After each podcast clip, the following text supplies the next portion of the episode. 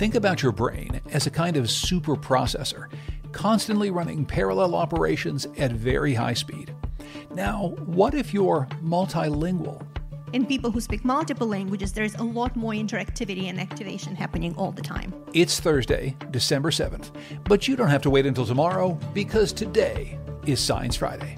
I'm John Dankosky. Dr. Viorica Marian is a professor of communication sciences and disorders at Northwestern University, and she's author of The Power of Language How the Codes We Use to Think, Speak, and Live Transform Our Minds. Here she is talking with Ira Flatow on stage in Chicago. It was part of an event at the Studebaker Theater presented with WBEZ and MindWorks. Let's listen in. Dr. Marian, let's talk about multiple languages. Did you get interested in that because you are multilingual? How did you, how did you get interested in studying this? That was certainly part of it. So I grew up in Eastern Europe. We spoke Romanian at home with my family, and then outside the home, Russian was the official language everywhere on the territory of the former Soviet Union. And then I studied English in school and then French in college. And this is actually very uh, typical for many people in Europe, and not just in Europe. Uh, in fact, the majority of the world population, more than half of the world's population, is bilingual or multilingual. It is very common for people all over the world, on every continent, to grow up with two or more languages from early childhood and then learn additional languages later in life. But then when I would go to a library or bookstore or in my coursework in college, most research, most science that I read um, centered on people who only spoke one language. So it very early became clear to me that by leaving out this huge segment of the population, we are getting not only an incomplete, but also an inaccurate understanding of how language works, how the mind works, of uh, human nature and humanity's potential more broadly. This is, a, this is what brought me to studying the interaction between language and mind with a particular focus on people who speak multiple languages. And, and here in the United States, we speak mostly one language, so we're in the minority of countries in the world because we're just speaking one language. That's true, but the numbers, the demographics are changing. Uh, a little over one fifth of American households speak a language other than English at home.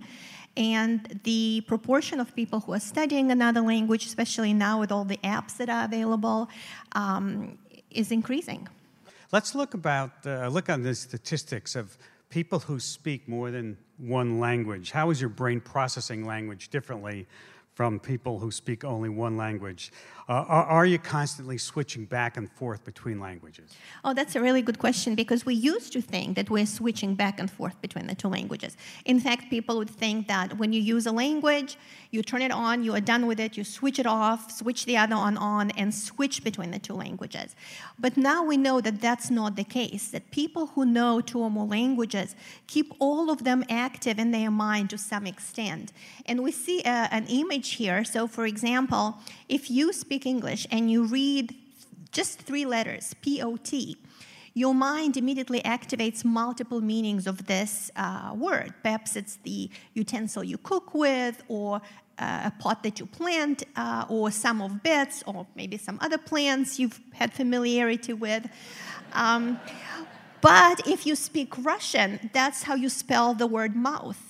And that's also how you pronounce uh, the word sweat. And then if you speak Romanian, that's how you say I can or we can. So in English, you activate the meaning, this four meanings, for example, perhaps more, and then from there, other related uh, word forms and word meanings are activated. But if you speak two or three languages, this activation spreads across multiple languages simultaneously. So you can think about it if you were to throw a pebble in the water, you see this uh, waves around. Um, the further out you go, the the bigger the circle becomes, and the closer to the pebble you are, the stronger the activation. So, in people who speak two or more languages, all these languages are being activated. So, it's we're, we're thinking in parallel. It's like parallel processing. That's right. Our brain is this parallel processing superorganism that processes information in parallel at all times. So, in people who speak multiple languages, there's a lot more interactivity and activation happening all the time. That is cool.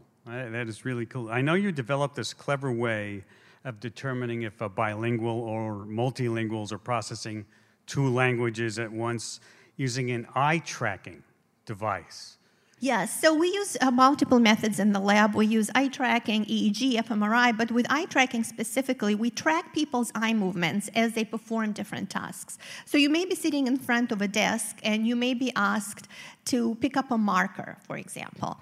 If you speak English and we ask you to pick up a marker, you will also make eye movements to marbles because marker and marble sound similar.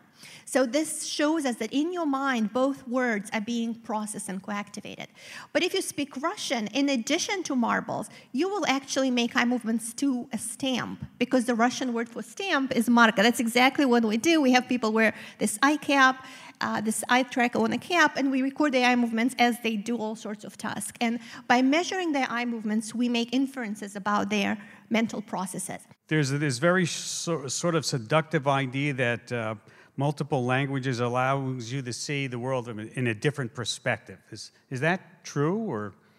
Yeah, so there is some, uh, some evidence for that. We, we think that there is this objective reality that we live in. But in essence, the reality that I live in is different from the reality that you live in or others live in because our perception of reality is, is, is shaped by our previous experiences. And language, linguistic experience, is one of those experiences that shapes how we perceive the world. So I'll give you an example the rainbow. We all think, if we speak English, that it has this set number of colors.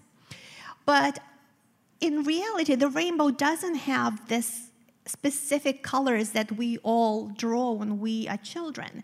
There is an infinite number of colors, the entire color spectrum that's present in the rainbow, each color sort of switching one pixel at a time into another color. So there's an infinite number of colors, but the languages that we speak impose these boundaries, these color boundaries on how we think about the rainbow. And people who have other words for color in languages where there are more or fewer languages for colors think about the rainbow differently. And not only that, but I noticed in, in trying to learn other languages, inanimate objects have different genders to them. Some are male, some are female. Does that also influence? Oh, that's a good question too. So, in, for those who only speak English, in English, all inanimate objects are, reflect, are referred to as it. But in many other languages, an inanimate object, inanimate object like a cup or a bottle, is referred to as either she or he.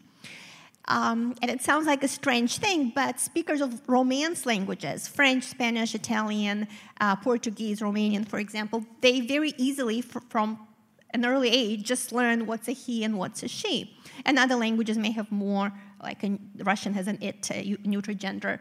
And it turns out that grammatical gender influence how, influences how people represent mentally those subjects. So in, in an experiment done by in experiments done by Lera Boroditsky at um, Stanford and then UC, UC, San Diego, she asked Spanish uh, German bilinguals to just people who spoke Spanish and people who spoke German to describe bridges or keys, and depending on the grammatical gender of the object and the language that you spoke, you describe them very differently. So if key was masculine in your native language, you tended to describe it as ja- jagged and metal and sturdy and useful.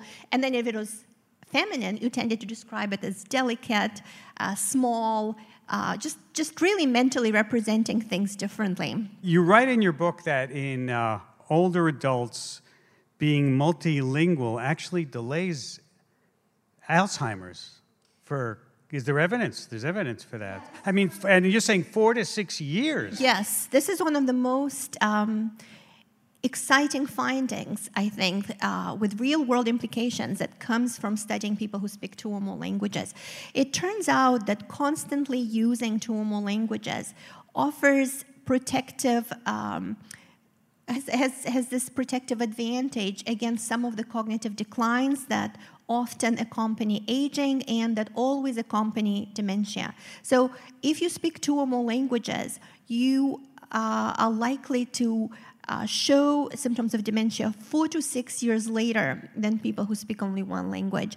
You have formed these connections between words, meanings, memories, life experiences that allow you to compensate functionally for the anatomical deterioration that your brain experiences. So, for those of you who are past school age, it's never too late and it might actually be fun uh, to learn another language. All right. Speaking of fun, I have some of your questions here.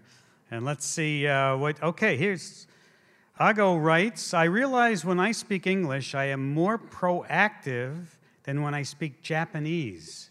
When my wife speaks Spanish, she is more social and chatty than when she speaks in English.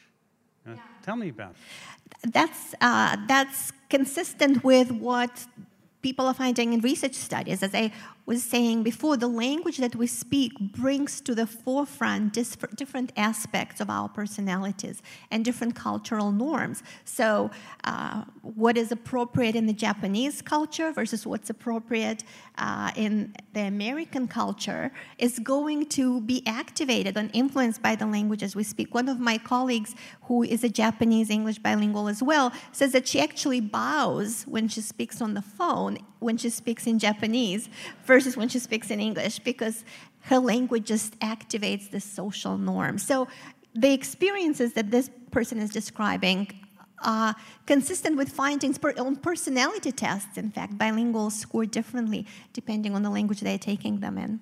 Let's go to Jeff S. Does Jeff want to take a chance and ask a question, which is a good one? Hi, I, I had a question about uh, unspoken languages like computer languages if someone is fluent uh, in other languages that they don't speak, could you also get some of the same benefits of uh, bilingualism or multilingualism, for example, stalling uh, dementia onset? Could you, learning computer languages? Yeah, so we, it seems that you can see some of the executive function consequences with, uh, with artificial languages. We don't know yet about dementia and Alzheimer's, but executive function differences, yes. So, um, other symbolic systems that rely on math, like computer languages, do also change the way our brain works. Why do kids pick up multiple languages so much faster than adults? Yeah, so when we are born, we can hear these and, and distinguish between the sounds of all of the world's languages. Just like with the rainbow, remember I was saying there's an infinite number of colors, there is an infinite number of sounds that we could perceive when we are first born. We are sort of citizens of the world. But by our first birthday, we our brains get tuned in to the sounds of our own language and we become citizens of one country or one language or perhaps more than one language. In people who speak, in babies who are exposed to more than one language, this uh, perceptual window is open for a little bit longer. There are multiple reasons why uh, children uh, learn languages easier. There is um, a constant linguistic input for them. They, uh, their brains are also still develop, developing. They are much more plastic. So um, it's not just language. There are other things that our brains just pick up easier when they're younger and plastic. But we actually now know that it's you can learn another language and you can learn it to fluency at any age. We used to think that there is this critical age period after which you cannot learn another language to fluency. That's actually not the case. So your brain can learn another language at any age. And it may be more difficult because you are learning you're doing so many more things in your daily life. You're not just having care. I mean, if, if you lived the life of a child and someone took care of you and spoke with you and in this um, hi baby contour speech, you would learn differently than if you were thinking about a million other things that you have on your mind. Last question from Rebecca How does multilingualism support the brain's capacity to form emotion concepts and express emotions? Is there a connection? Is there, does it influence it? Yeah, so this goes back to how much of our thought and emotion and our life experiences are tied to language. Uh, and quite a bit, actually. So um, that's why when you are in therapy or when you're growing up, you're often told to, you know, label your emotion. Sometimes labeling your emotion helps you process it. Um, so there are languages vary in the kind of words that they have for emotion. So people express emotion and, and report feeling differently depending on the labels that they have for emotion. So yes, emotions, uh, language, emotions are tied to language and can help us um, process our experiences different by labeling them. We we understand or we, process our feelings differently. Like I mentioned before, there is now research uh, on uh, psychotherapy with bilinguals also showing that you can distance yourself from feelings by switching to a different language than the language in which a traumatic experience happened or you can um, you can experience closeness differently in your interpersonal relationships um, people report feeling differently when they're being told i love you in their native language versus in their non-native language so, language has this very powerful effect in how we connect with others. Um, if we spoke a certain language with our family, we uh, may associate it with warmth or the opposite. It depends on the kind of experiences we've had. Yeah. That's terrific. Viorica, we've run out of time. Thank you for taking time to be with us today. Dr. Viorica Marian, Professor of Communication Sciences and Disorders and Psychology at Northwestern University and Director of the Bilingualism and Psycholinguistics Research Group based in Evanston, Illinois. Thank you for, for coming down. That's it for today's show. If you're interested in our live events, you can find out more at sciencefriday.com slash events. Maybe we'll see you in person soon. Coming up on our next show, we're going to wrap up this week's science news with Rachel Feltman from Popular Science. I'm John Dankosky. We'll talk to you soon.